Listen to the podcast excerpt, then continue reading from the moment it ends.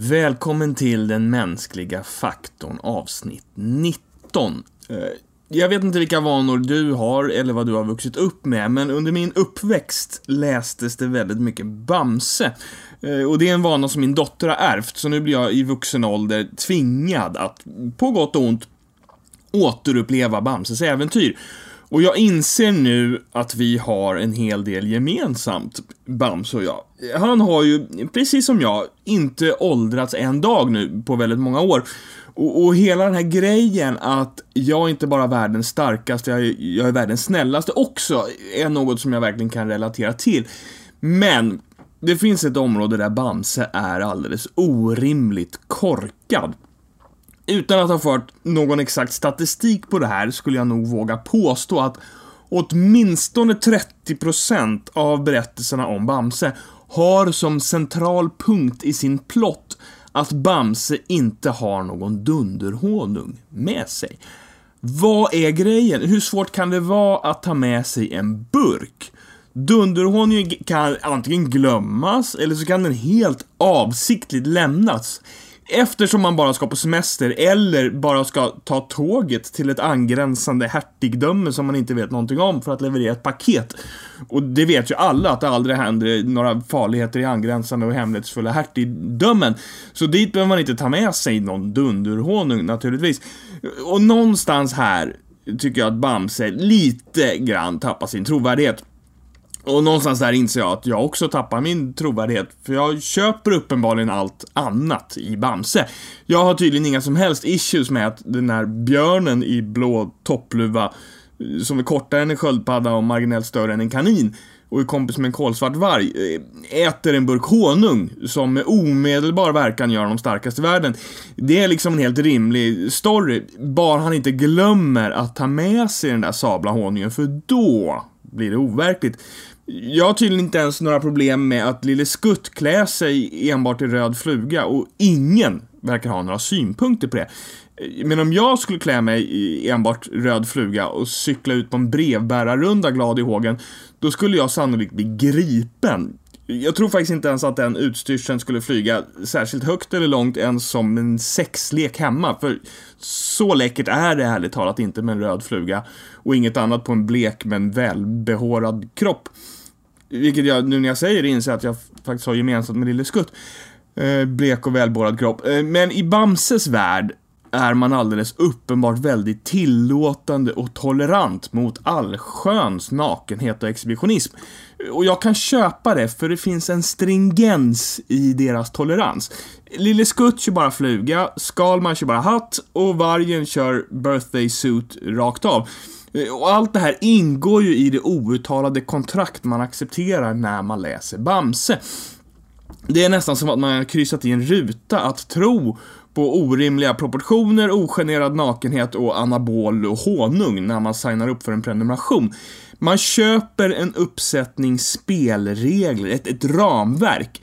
Och inom det ramverket finns det trovärdiga utfall och icke trovärdiga utfall. Det är precis som när jag såg Gullivers resor med Jack Black och i stort diggade filmen, men fullkomligt smäller av på slutet när alla börjar sjunga och dansa tillsammans. För är det något jag avskyr så är det när folk brister ut i sång och helt plötsligt kör ett inövat sång och dansnummer i en film.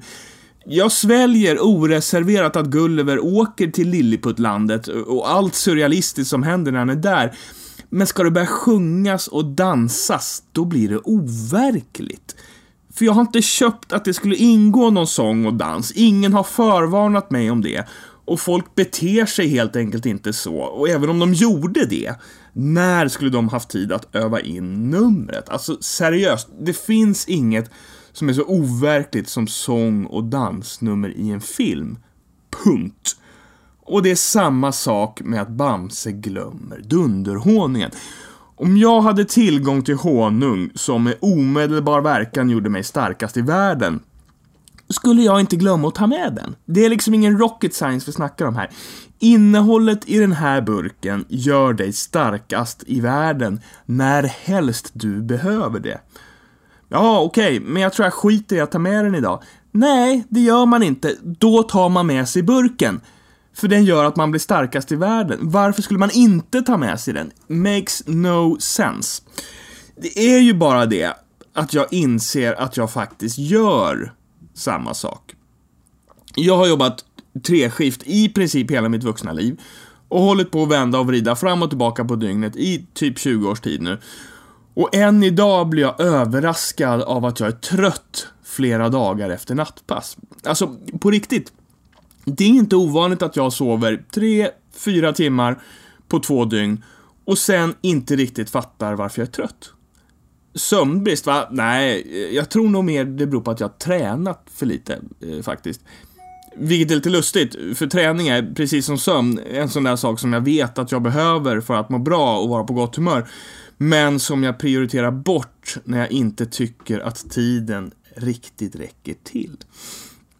Jag väljer medvetet bort eller glömmer de saker som jag vet att jag behöver för att vara stark till förmån för en massa annat skit som inte gör mig varken starkare eller lyckligare men som möjligtvis i bästa fall kan putsa till mitt CV eller min status eller mitt nästa lönekuvert ett litet snäpp uppåt. Så när man tänker efter är det just detta kanske det drag som Bamse och jag egentligen har mest gemensamt. Att glömma det som gör oss starka. I mina senaste sådana här tidsskälande försök att förverkliga mig själv, som jag vore overklig by the way, en parentes som man kan snöa in på, men det ska vi inte göra nu. Men i mitt senaste självförverkligande går jag en kurs om ultraljudsundersökningar av hjärtat, som jag nämnde förra gången. Och har då fått sätta mig in lite mer i bland annat hjärtsvikt. Ett hjärta kan svikta på ett par olika sätt. Eh, till att börja med kan det svikta på höger sida, som pumpar blodet från kroppen genom lungorna. Eller så kan det svikta på vänster sida, som pumpar blodet från lungorna genom kroppen. Sen kan svikten vara så kallad systolisk och den kan vara diastolisk vilket mitt rättstavningsprogram för övrigt alltid korrigerat till diabolisk. Eh, så min uppsats tenderar att handla en, en del om djävulsk hjärtsvikt, om jag skriver för fort och inte är uppmärksam. Programmet korrigerar dessutom för övrigt sepsis, som är den medicinska termen för blodförgiftning, till skepsis. Eh, så jag kan informera om att diabolisk hjärtsvikt är vanlig vid skeptisk chock, eh, bara så att ni vet. Det var ett sidospår eh, tillbaka. Jo, förstår ni. Diastole är den fas i hjärtcykeln där hjärtats kamrar fylls med blod och systole är fasen där kamrarna pumpar ut blodet. En systolisk svikt innebär alltså att den sviktande kammaren har en sänkt pumpförmåga, vilket naturligtvis gör att hjärtat inte orkar cirkulera lika mycket blod och kroppen blir tröttare. En systolisk svikt kan man behandla på flera olika sätt. Man kan bland annat ge läkemedel som stärker hjärtmuskeln och läkemedel som minskar belastningen på hjärtat på olika sätt. Men den diastoliska svikten är betydligt svårare att behandla. Man skulle rent av kunna kalla den smått diabolisk om, om man vore ett rättstavningsprogram. Ett ungt och friskt hjärta fylls med blod huvudsakligen till följd av att kamrarna slappnar av och då vidgar sig. I slutet av diastole kommer sedan en kort aktiv fas när, när förmaken drar ihop sig och pumpar in en liten skvätt. Men den aktiva fyllnaden av kamrarna står bara för kanske 20% av fyllnaden i ett ungt och friskt hjärta. Runt 80% av fyllnaden sker på grund av att hjärtmuskeln slappnar av och ger efter och vidgas. Men vid en diastolisk hjärtsvikt har hjärtmuskeln svårt att göra det. Det går långsammare att slappna av. Muskeln ger inte efter på samma sätt och det tar längre tid för kammaren att vidga sig, vilket gör att den fylls med mindre blod innan den drar ihop sig nästa gång. Vilket i sin tur också leder till att hjärtat inte kan cirkulera lika mycket blod. Men vi har inte lika bra behandlingsmöjligheter för en diastolisk svikt. För det hjälper inte att stärka hjärtmuskeln eftersom det inte är en svag muskel som är problemet. Det är en så kallad relaxationsstörning som är problemet. Hjärtat slappnar inte av tillräckligt. Och ibland undrar jag om inte jag, i mental mening, lider av diastolisk hjärtsvikt. Om det inte kan vara så att min själ lider av en relaxationsstörning. Hur ofta släpper du taget och låter din själ bara slappna av? Hur ofta ger du efter och låter hjärtat passivt vidgas och fyllas av livet som möter dig i varje nytt ögonblick? Hur ofta tar du bara emot den godhet som omger dig utan att känna några krav på motprestation eller på att göra dig förtjänt av det? Jag kan bara tala för mig själv, men jag känner lite som att det oförtjänta är någonting fult. Jag vill ha välförtjänta belöningar. Jag vill ha livets goda som en rättighet. Jag vill vara beundransvärd och respektabel och välavlönad. Erkänn att du trodde jag skulle säga välhängd. Så typiskt dig att associera till sex. Men välhängdhet är faktiskt inget jag behöver längta efter, så vi kan släppa den frågan. Det är alltså förtjänsternas och rättigheternas karma som präglar vår syn på att ta emot godhet. Jag får ta del av livets goda för att jag antingen har arbetat för att förtjäna det eller betalat för det. Eller för att jag fötts i rätt land, rätt familj eller på annat sätt hamnat i rätt kontext. Och, och är jag en brottsling får jag vad jag förtjänar när samhället låser in mig. Eller så dödas jag helt enkelt av de goda, om det hela utspelar sig på film. För att döda rätt människor löser ju som bekant nästan alla problem här i världen. Men det oförtjänta däremot är någonting hemskt. Den oförtjänta ondskan och det oförtjänta lidandet är något vi alla fruktar och, och det är väl helt naturligt.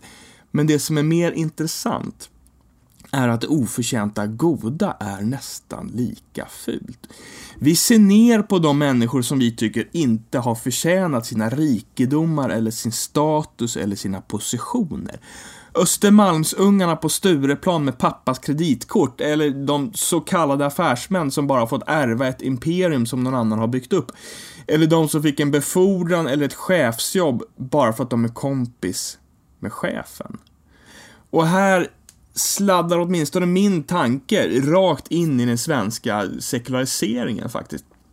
Underrubriken för hela den här podden är ju mänsklighet och andlighet i världens mest sekulariserade land. Så det är väl en lågoddsare att den svenska sekulariseringen är något som jag funderar en hel del på.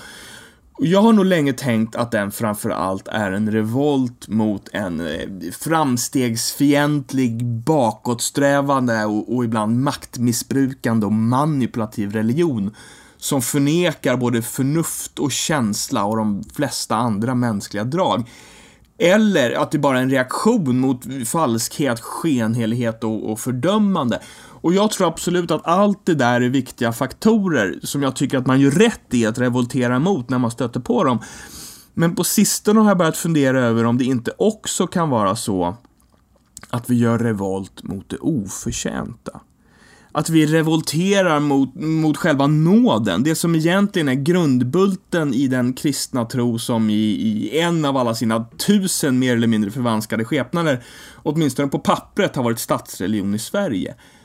För vi har issues med nåden. Spädbarn undantagna så kan vi inte riktigt acceptera att någonting gott ges till någon utan motprestation, vilket är vad nåd per definition innebär. Livets goda ska enligt oss enbart ges som en förtjänt belöning, alternativt cashas in som en rättighet kopplad till min status eller min kulturella kontext.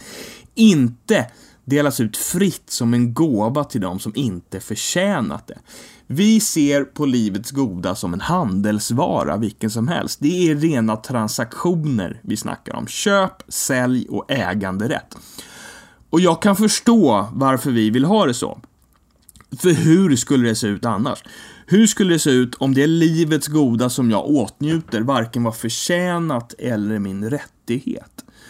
Hur skulle det se ut om jag berättade om min planerade sommarsemester med en bilresa till Kroatien och mina kollegor la huvudet på sned och med ett leende sa Åh, det är du verkligen inte värd.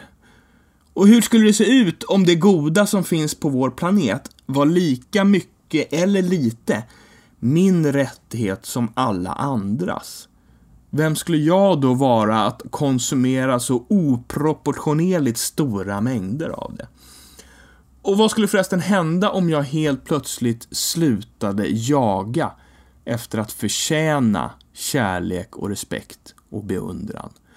Vad skulle börja röra sig inom mig om jag stannade upp och slutade mata på med ny input i varje lucka längre än en minut som uppstår i mitt liv? Har du på riktigt någonsin tänkt på avståndet mellan vagn och plattform när du stiger av?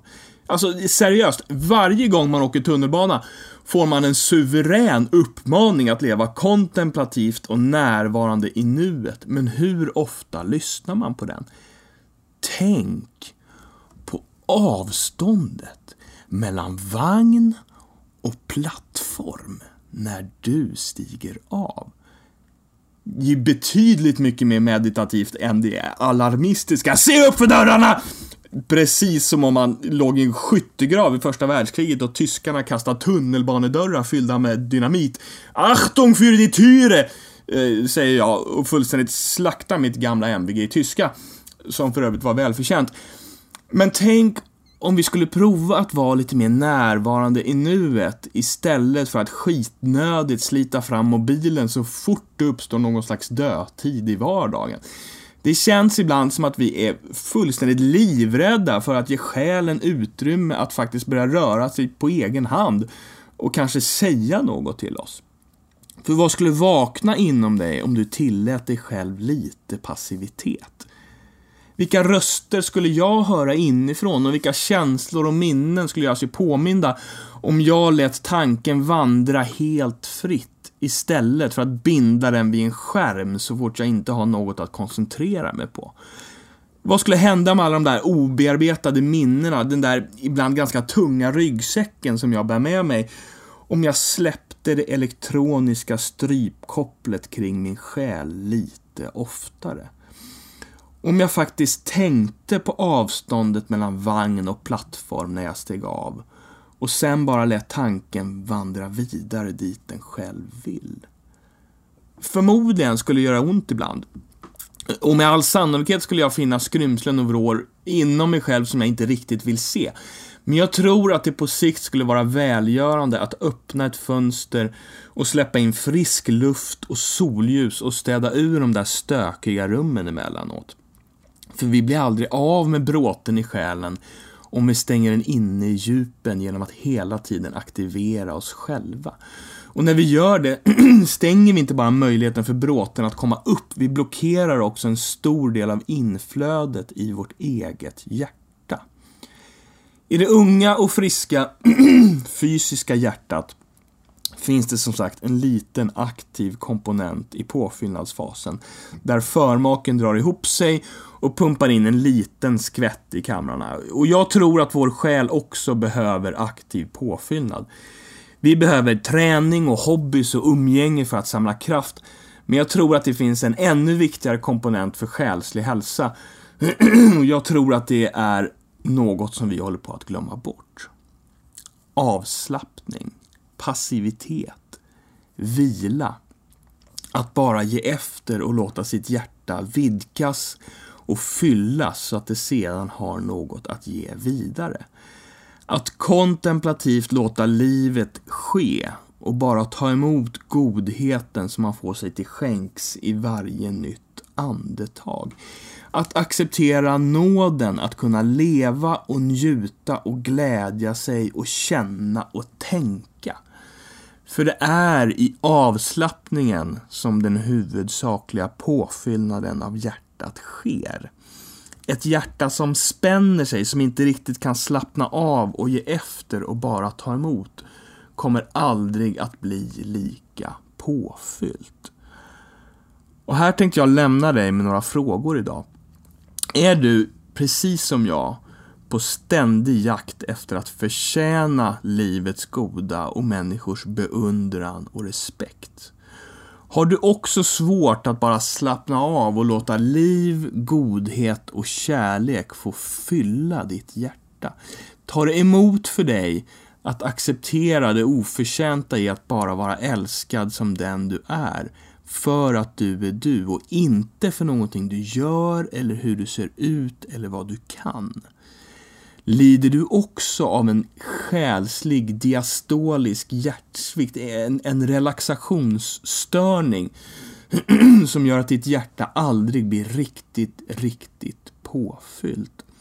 Glömmer du, precis som jag, din dunderhonung? Aktiverar du sönder varje tillfälle till passivt mottagande och spänner ditt hjärta istället för att bara låta det vidgas?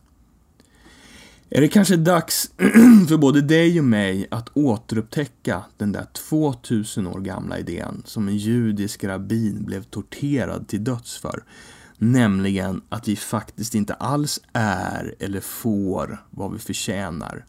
Utan att livet och allt det goda och vårt människovärde från början till slut bara är nåd.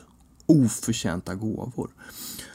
Och att det enda vi kan göra är att ta emot dem med ett öppet och avslappnat hjärta och låta oss själva fyllas av godhet och kärlek och liv. Jag heter Jakob Hansell. Pollensäsongen är igång och får mig att harkla mig. Men du lyssnar på den mänskliga faktorn och vi hörs igen om två veckor.